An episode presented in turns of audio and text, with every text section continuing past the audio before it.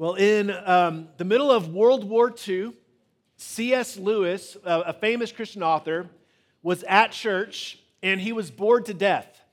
And in his boredom, he's like, This is the worst sermon ever.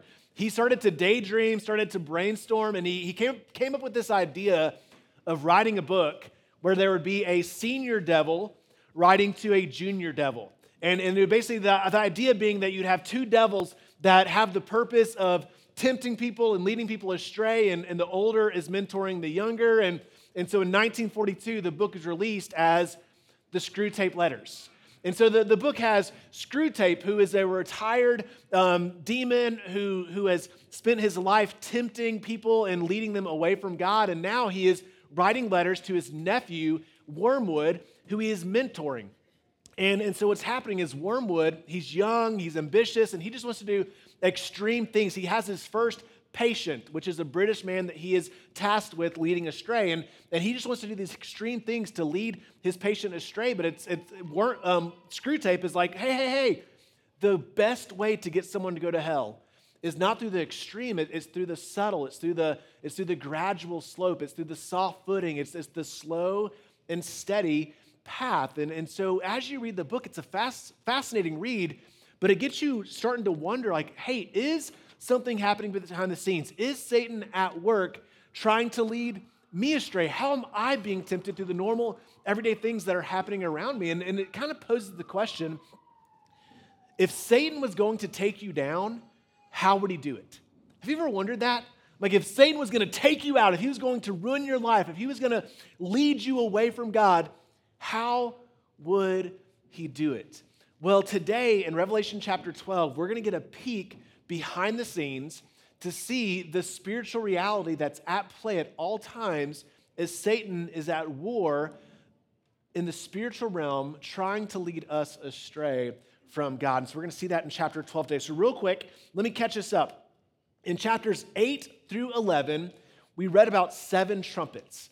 And these seven trumpets are judgments of God towards sinful man or towards those who have rejected God and hardened their hearts towards him. Now, at the end of chapter 11, the seventh trumpet blows, and as the trumpet blows, it says the temple of heaven is opened up, and John gets to see a greater perspective of what's happening in the spiritual realm. And so now in chapters 12 and following, he's going to give us these visions of what he saw as the temple of heaven opened up. And so in, in today in chapter 12, verses 1 through 17, we're going to see two, um, two visions and two signs, right? Two visions and two signs. So verses one through six is the first vision and the, and the two signs. And so let's pick up in verse one. It says, And a great sign appeared in heaven a woman clothed with the sun, with the moon under her feet, and on her head a crown of 12 stars. She was pregnant and was crying out in birth pains and the agony of giving birth. This is the vision that he sees. And the first sign is a woman. And so we ask the question well, who is this woman? Who does he see? And so, if, you, if you've ever um, talked to Catholics about Revelation or studied Catholicism, they do a great work to show that they believe this to be Mary, that this is Mary, and this is talking about the birth of Christ. And so, as we read this, I would say, yes, this absolutely is talking about Mary before Jesus was born, but it's also talking about more. And so, when we read Scripture, we want to do our best to let Scripture interpret Scripture. And so when you see that this woman is clothed in the sun, the moon, and the stars, we should look and say, like, is that anywhere else in the Bible? And it is. It's in the book of Genesis. And so in the book of Genesis, you have Joseph. And you're like, who in the world is Joseph? Well, Father Abraham had many sons, Isaac and Ishmael, right? And, and through Abraham, God was going to save the world, right? So he's like, hey, through your lineage, I'm going to bring salvation to the world. Through um, his first son, or the son he had with Sarah, Isaac, God continues this line. Isaac has two sons, Jacob and Esau. And through Jacob, he's like, all right, I'm going to use Jacob. I'm going to continue this lineage and we're going to save the world. And then Jacob has 12 sons. His favorite son was Joseph. He got the coat of many colors. Way before Dolly Parton got the coat of many colors, Joseph did. All right? And so Joseph has this dream, and there's the sun, the moon, and the stars bowing down to worship him. And the sun, the moon, and the stars, which represents God's people, right, is now being represented here. So I believe the woman is absolutely talking about Mary, but I think it's also a picture of God's people. So this is this woman is, is meant to be a picture of all of God's people from both the Old and the New Testament. So the first sign is of the woman or a picture of God's people. All right, so what's happening to God's people? All right, she's pregnant, she's about to give birth. Verse three, and another sign. So here's the second sign. And another sign appeared in heaven Behold, a great red dragon with seven heads and ten horns, and on his head, seven diadems. His tail swept down a third of the stars of heaven and cast them to the earth. And the dragon stood before the woman who was about to give birth, so that when she bore her child, he might devour it. All right, so the second sign is of the dragon, which we're going to find out later is Satan. And Satan is just waiting. Throughout all of history, he's waiting for this offspring that's going to save the world to be born. And when this offspring is born, his sole purpose is to devour or to destroy this child, right? So if the woman in verses 1 and 2 is Mary, this is showing us a picture of a very different Christmas story. Right? Like when we think about the Christmas story, it's like, let's preach about Advent, let's talk about the coming of Christ, let's get a manger and make it seem warm and fuzzy, and let's light candles, and let's sing Silent Night, uh, you know, and then let's go home and eat roast and open presents. Like we think of Christmas and it's like warm and fuzzies. This is like, and there was a woman about to give birth and a dragon, right? Like who wrote that Christmas carol? right? And are we going to sing it this week? Like, no, right? But this is a very different Christmas story that shows that, yes, when Jesus was born, it was this beautiful, holy moment, but at the same time, there's also something very demonic happening behind the scenes, all right? And so this is showing us in verses um, three through, through four what was happening at the birth of Christ, that Satan was waiting to devour the child, but it also shows us what has been happening throughout all of history. That the, the red dragon is also symbolic in the Old Testament of nations, right? And so through wicked people, through wicked nations, through wicked kingdoms, Satan has always been at work to try to devour the offspring from Eve that was meant to crush his head. And so as you read scripture, you see Satan at work behind the scenes trying to, to destroy God's plan. And so this happens when Cain kills Abel. Satan was behind that, trying to stop the offspring from one day crushing his head. When, when you see Pharaoh killing children, Satan was at work behind Pharaoh, trying to stop the lineage from Abraham and the nation of Israel. When Saul is demonically possessed and trying to kill David, Satan is at work trying to keep David offspring from one day being the savior of the world. As you read the book of Esther and you read Haman, who tries to, to get the Persian Empire to commit genocide of the Jewish people, you see Satan at work trying to keep the savior from being born. As you get to Matthew and you see Herod killing the firstborn male children from Bethlehem, once again, Satan is at work because he, for all of history, has been lurking, waiting for the child to be born with the hopes of devouring it. All right? But what happens?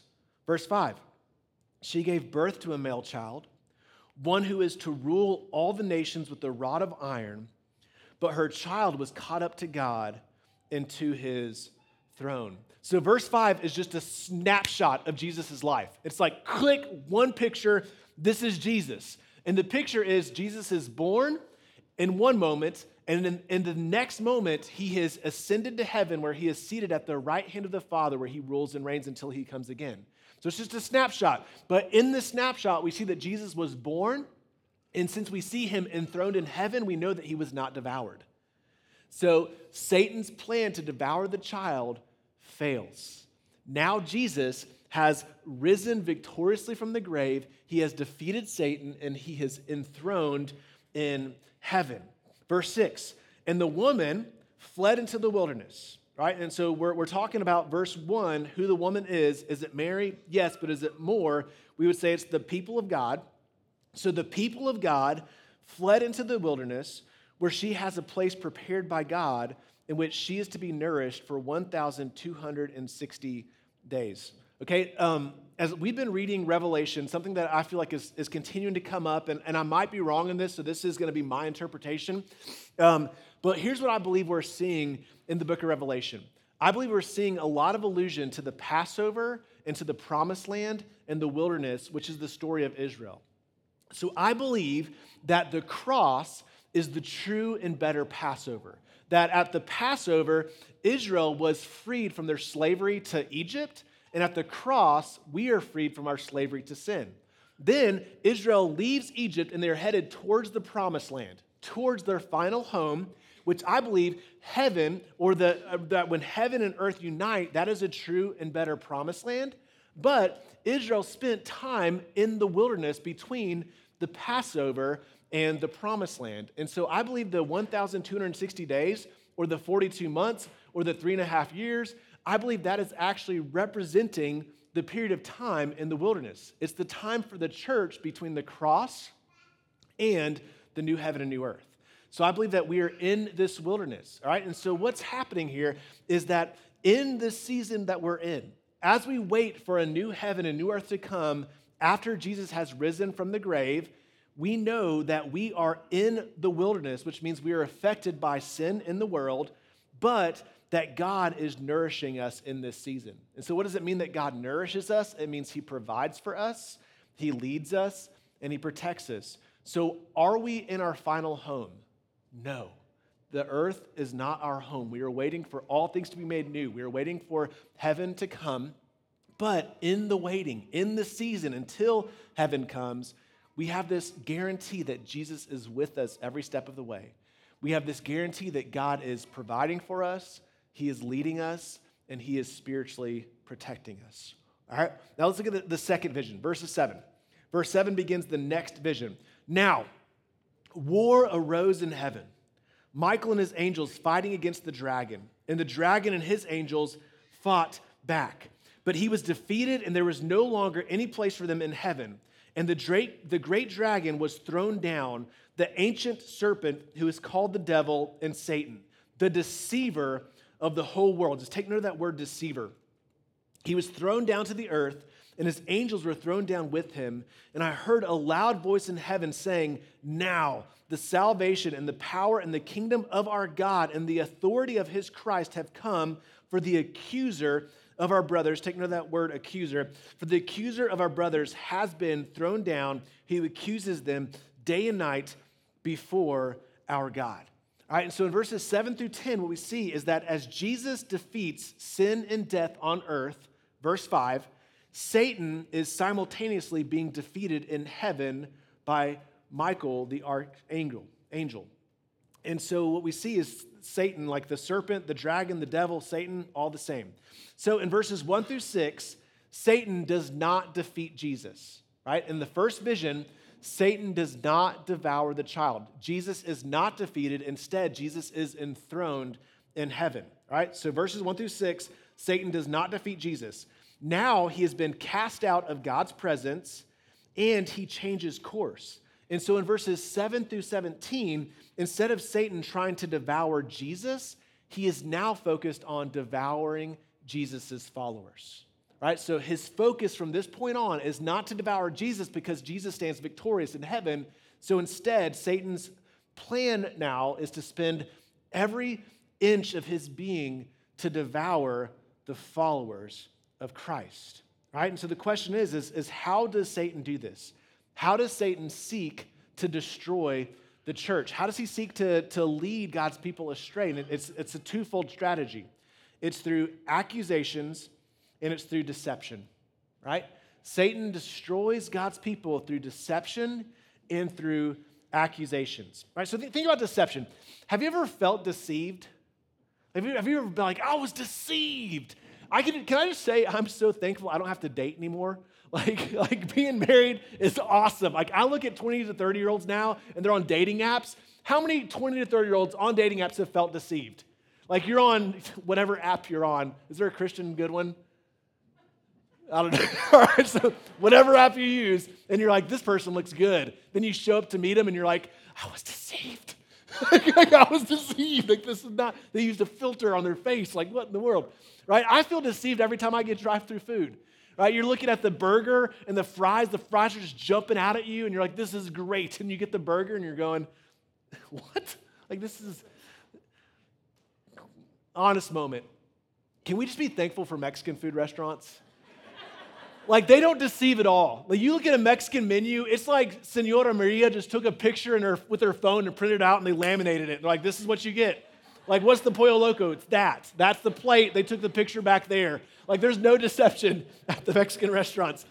But deception is this, right? Deception is someone gets an advantage by making you believe something that's not true, right? So when you when you are deceived, someone is gaining an advantage over you by making you believe something that is not true. And so Satan's tactic is to deceive you or to get you to believe something that's not true. And so from the Garden of Eden, this tactic has been threefold.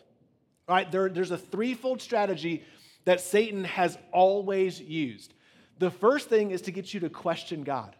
Did God really say this? And so all of a sudden, you start to ask the question Is this, like, I grew up believing this, but is that really what the Bible says? Maybe it meant something different. I don't know. So the first thing is to question. The second thing is where you begin to deny. You're like, God didn't say that. Like, God, God, like, He must have meant something totally different. That's not what God said. Then the third view, or the third, the third part of the strategy, is once you've questioned it, once you've denied it, is that you redefine it.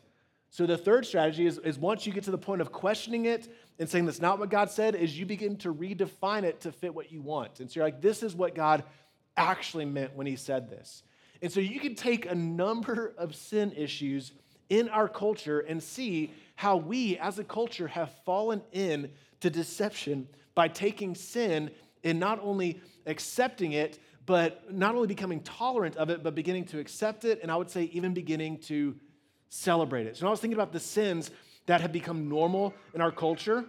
Like think about like gossip, right? Like you have internet sites, magazines, like whole whole people that are dedicated to just spreading rumors. Gossip is so normal. Greed is normal. Sexual sins are normal. Abortion has become normal. You look at things like gluttony, anger, laziness, all these things, we have been deceived into saying, well, is that really what God thought? No, God didn't say that. Here's what it really means. And all of a sudden, these things that the Bible clearly defines as sin have become things that, that are accepted and things that are even celebrated because we have been deceived. You see, the goal of Satan's deception is to make sin seem normal and to make holiness seem weird. Right? That's the whole goal of Satan's deception. This threefold strategy played over the course of time will take holiness and make holiness seem abnormal or weird, and it will take things that God has clearly said are sinful and make them seem normal and become things that we even celebrate. Right? So the first strategy is deception. The second part of the strategy is accusations. So Satan wants you to define who you are based off of sinful things you've done. Right, let me say that again. So this is how Satan is trying to destroy you. This is how he's trying to, de- to devour you. Satan wants you to define who you are based off of sinful things you have done. And so I see this play, I see this played this, I see this played out all the time where Satan makes accusations against you and you begin to, you begin to believe lies. So let me just let me just read off some of the things that Satan wants you to believe. Satan wants you to believe that you are a failure. Anybody ever felt that way? Satan wants you to believe that you are unlovable. No one could love you. Satan wants you to believe that you can never change. That addiction that you keep coming back to time and time again, it's going to hold on to you until the day you breathe your last breath. You're never going to have victory over this. You're going to live in addiction the rest of your life. Like, you can't change. He wants you to believe that you're too far gone to experience God's grace. Like, really? Like, do you know what you've done? You think God, like, like you, you've gone too far. Like, God's grace is for that person because they have hope, but for you, too far. He wants you to believe that you're not enough. How many, how many of us feel like, I just, am I enough? Like, have I done enough? Am I enough? Can any? And his ultimate goal is to make you feel that your life's not worth living. You see, a couple of years ago, um, did some mediation between, between two parties, and, um, and one of the guys showed up to the, to the mediation. I kid you not, with a folder that had to have been six to eight inches thick. And he shows up to the table and he slams this folder down. He opens it up And, and for, for 45 minutes and beyond, he's just pulling out papers and receipts and notes, all accusations against the person he's against to build a case against them. Satan has a folder on every single person in here. He has a folder stacked with accusations of sins you've committed, things you have done, areas that you've fallen short on. Some are true, some are half truth, some might be blatant lies, but he has a folder stacked against you, right? And he is ready to make accusations. And so, as Satan leverages these accusations, how do we overcome? Like when we feel like we're failing, when we feel like we're not enough, when we feel unlovable, when we feel like we're too far gone to experience God's grace, when we feel like I don't know if my life is even worth continuing to live, how do we overcome it? Verse 11 says, And they conquered him by the blood of the Lamb and by the word of their testimony, for they loved not their lives even unto death. Let me read that again, and I need Bill Jolly to say, Come on, because this is a verse we need to come on on. How do we defeat the attacks of Satan? Listen, and they have conquered him by the blood of the Lamb and by the word of their testimony. All right, I want everybody to hear this. All right, Bill is my hype man when I preach. All right, everybody, the, the, the phrase is two words. What are they, Will, Bill? Come on, let me read this. How do we overcome the attacks of Satan when he leverages accusations against us? How do you overcome it when you feel like you are a failure, when you feel like you're too far gone to experience God's grace, when you feel like you're not enough, when you feel like you're unlovable, when you feel like your life is not worth living? How do you conquer that? By the blood of the Lamb and the word of their testimony. Come on! All right, come on. This is giving us the blueprint of how to walk in victory. This is the victory that we have. Therefore, rejoice, O heavens, and you who dwell in them. But woe to you, O earth and sea, for the devil has come down to you in great wrath because he knows that his time is short. All right, we're, we're going to come back to that verse because that is too good to not drill down into. So, as we keep moving on, just to get through the chapter, it says, And when the dragon saw that he had been thrown down to the earth, he pursued the woman, or God's people, who had given birth to the male child. Verse 13 shows us that because Satan could not destroy Jesus, he now tries to destroy us. But, verse 14, but the woman, or God's people, was given the two wings of the great eagle so that she might fly from the serpent into the wilderness to the place where she is to be nourished for a time and times and half a time. Verse 14, the eagle's wing connects us to the Exodus, where in Israel's time in the wilderness. So, what this shows us is that as God's people in the wilderness, we are exposed to the elements of a fallen world. But as we are exposed to these elements, we are being led, provided for, and spiritually protected along the way. Right? Then verses 15 through 17 says, The serpent poured water like a river out of his mouth after the woman to sweep her away with the flood. But the earth came to help of the woman, and the earth opened its mouth and swallowed the river that the dragon had poured from his mouth. So Satan is going to continually come after us. Then the dragon became furious with the woman and went off to make war on the rest of her offspring, on those who keep the commandments of God and hold to the testimony of Jesus. And he stood on the sand of the sea. All right, what we see here is that Satan is continually waging war on those who faithfully follow Christ. Satan is constantly waging war with us through deception and through accusations. And he will continue to, to try to devour us and try to destroy us until Jesus returns. And so, how do we win this spiritual battle? If, if Satan is at war with us, how do we win this battle? It's two things the blood of the Lamb, the word of our testimony. When you think about the blood of the Lamb, think about this. Because of the cross, Satan has been disarmed. He no longer has a position before God to make accusations against us. That's what verse 8 tells us. Satan has been dethroned. He no longer has a position before God to leverage accusations against us. That is the good news of the blood of the Lamb. Satan has been disarmed. But we are also freed through the word of our testimony, which means because of the cross, we have a greater truth. because our sin is not the end of the story. Let me say that again, okay? Because of the cross, we have a greater truth. Our sin is not the end of the story. There's a movie, so I'm dying up here. I've held in a lot of coughs. There's a movie, and I'm not, I'm not condoning this movie. I'm not saying you should go watch this movie. After listening to this clip, I would say don't watch this movie, but it helps my illustration. All right, there's a movie that came out in 2002 called Eight Mile. And in this movie, it kind of chronicles the life of Eminem, B Rabbit, and um, life in Detroit. But, but B Rabbit, he's, he's kind of an aspiring rapper, okay? And in the movie, he does these battle raps, and a battle rap is kind of like a verbal boxing match, right? Where you take things about someone and you, you creatively rhyme them or, or craft them in such a way that you're taking verbal jabs at someone in hopes that you knock them down that they can't come back, okay? And so over the course of the movie, you see that there is just thing after thing after thing that's embarrassing for B Rabbit that can be leveraged against him that can knock him down. But every time someone takes a verbal jab, he stands back up. Thanks, man. Servant's heart. Servant's heart. Um, I need a cup to spit in, like just to cock that stuff up, you know. You're like, ugh. Did he say? We're vulnerable here. Authentic. All right, so, but the final rap scene, right?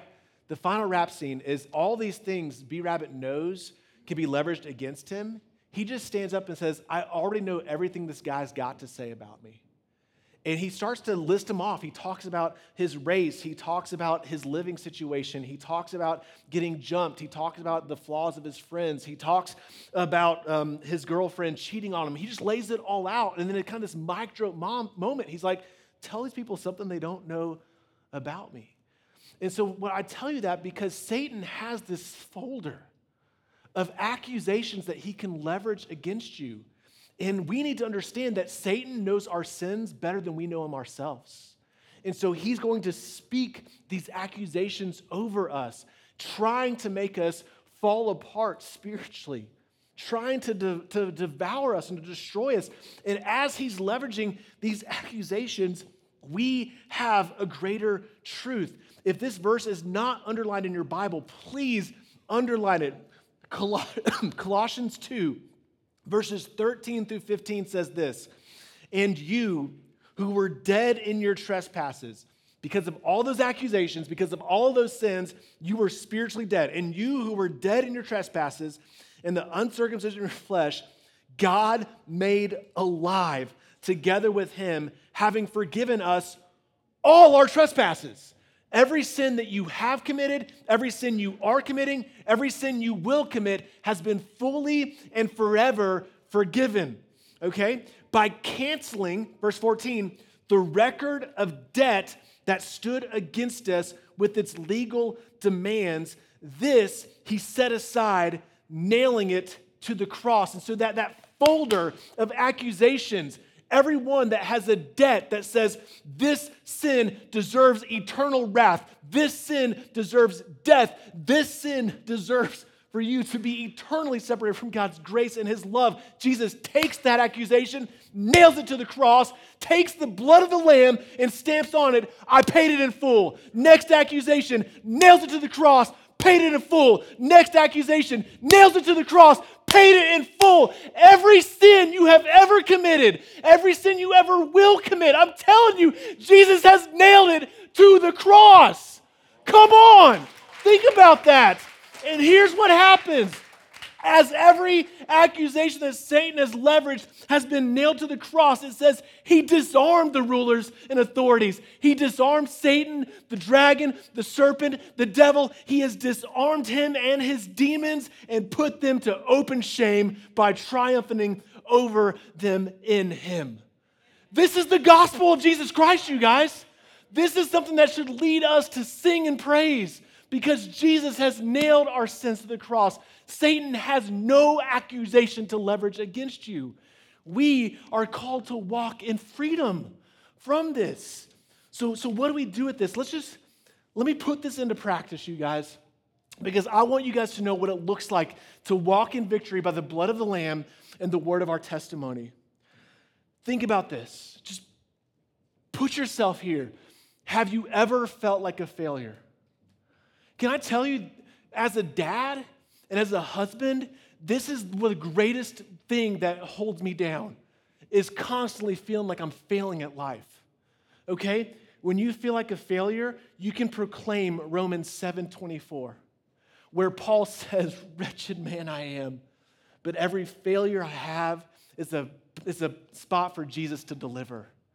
Yes, I'm a wretched man. Yes, I have failed, but every time I have failed, Jesus has delivered. When you feel unlovable, like, oh, it breaks my heart to think that people are showing up week in and week out and just feeling like no one can love me. Like I remember the truth of John 3:16. For God so loved the world, he gave his son for you. God loves you.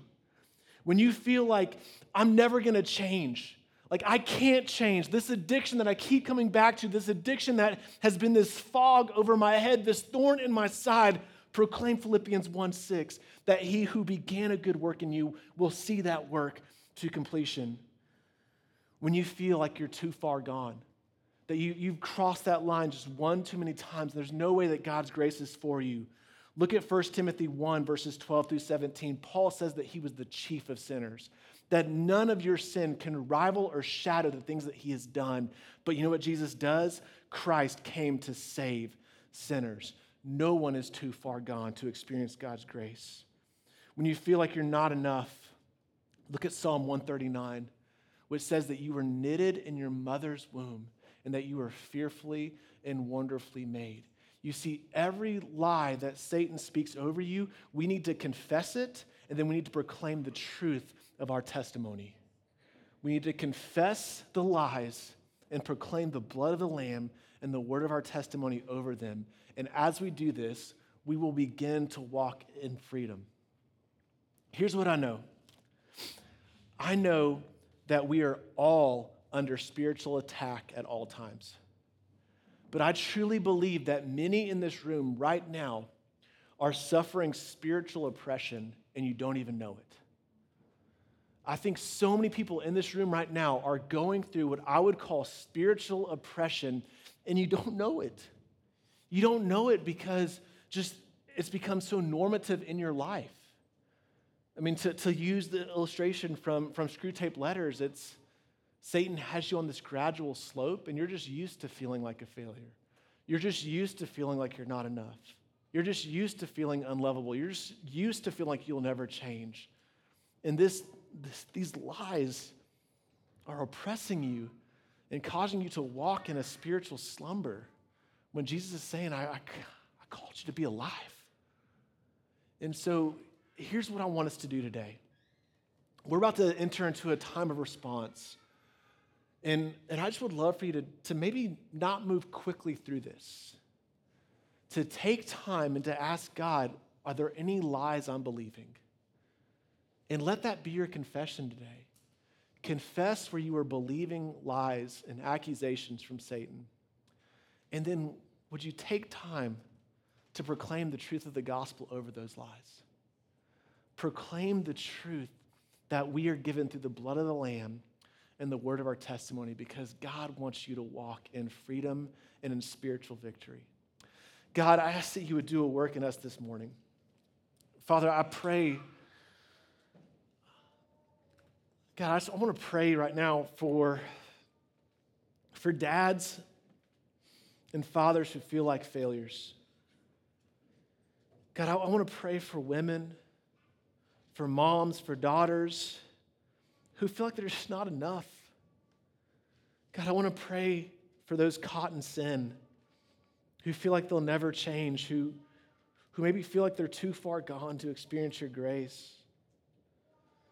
God, I want to pray for those who have deep father wounds and who have been abandoned by their dads, and the, and the thought of you makes them think that you would one day abandon them too. And God, just, I want to pray that they would know the truth that you'll never leave us or forsake us. But God, wherever there is spiritual oppression this morning, I ask that it would be confessed And God, I, I want to plead the blood of the Lamb and the word of our testimony over all the lies, all the accusations, all the deceptions this morning. God, may we be freed this morning. Would you break the chains? Would you allow us as a church to sing and to praise you in the freedom that only your gospel delivers? So, Father, lead us as we respond. It's in your holy name that we pray. Amen.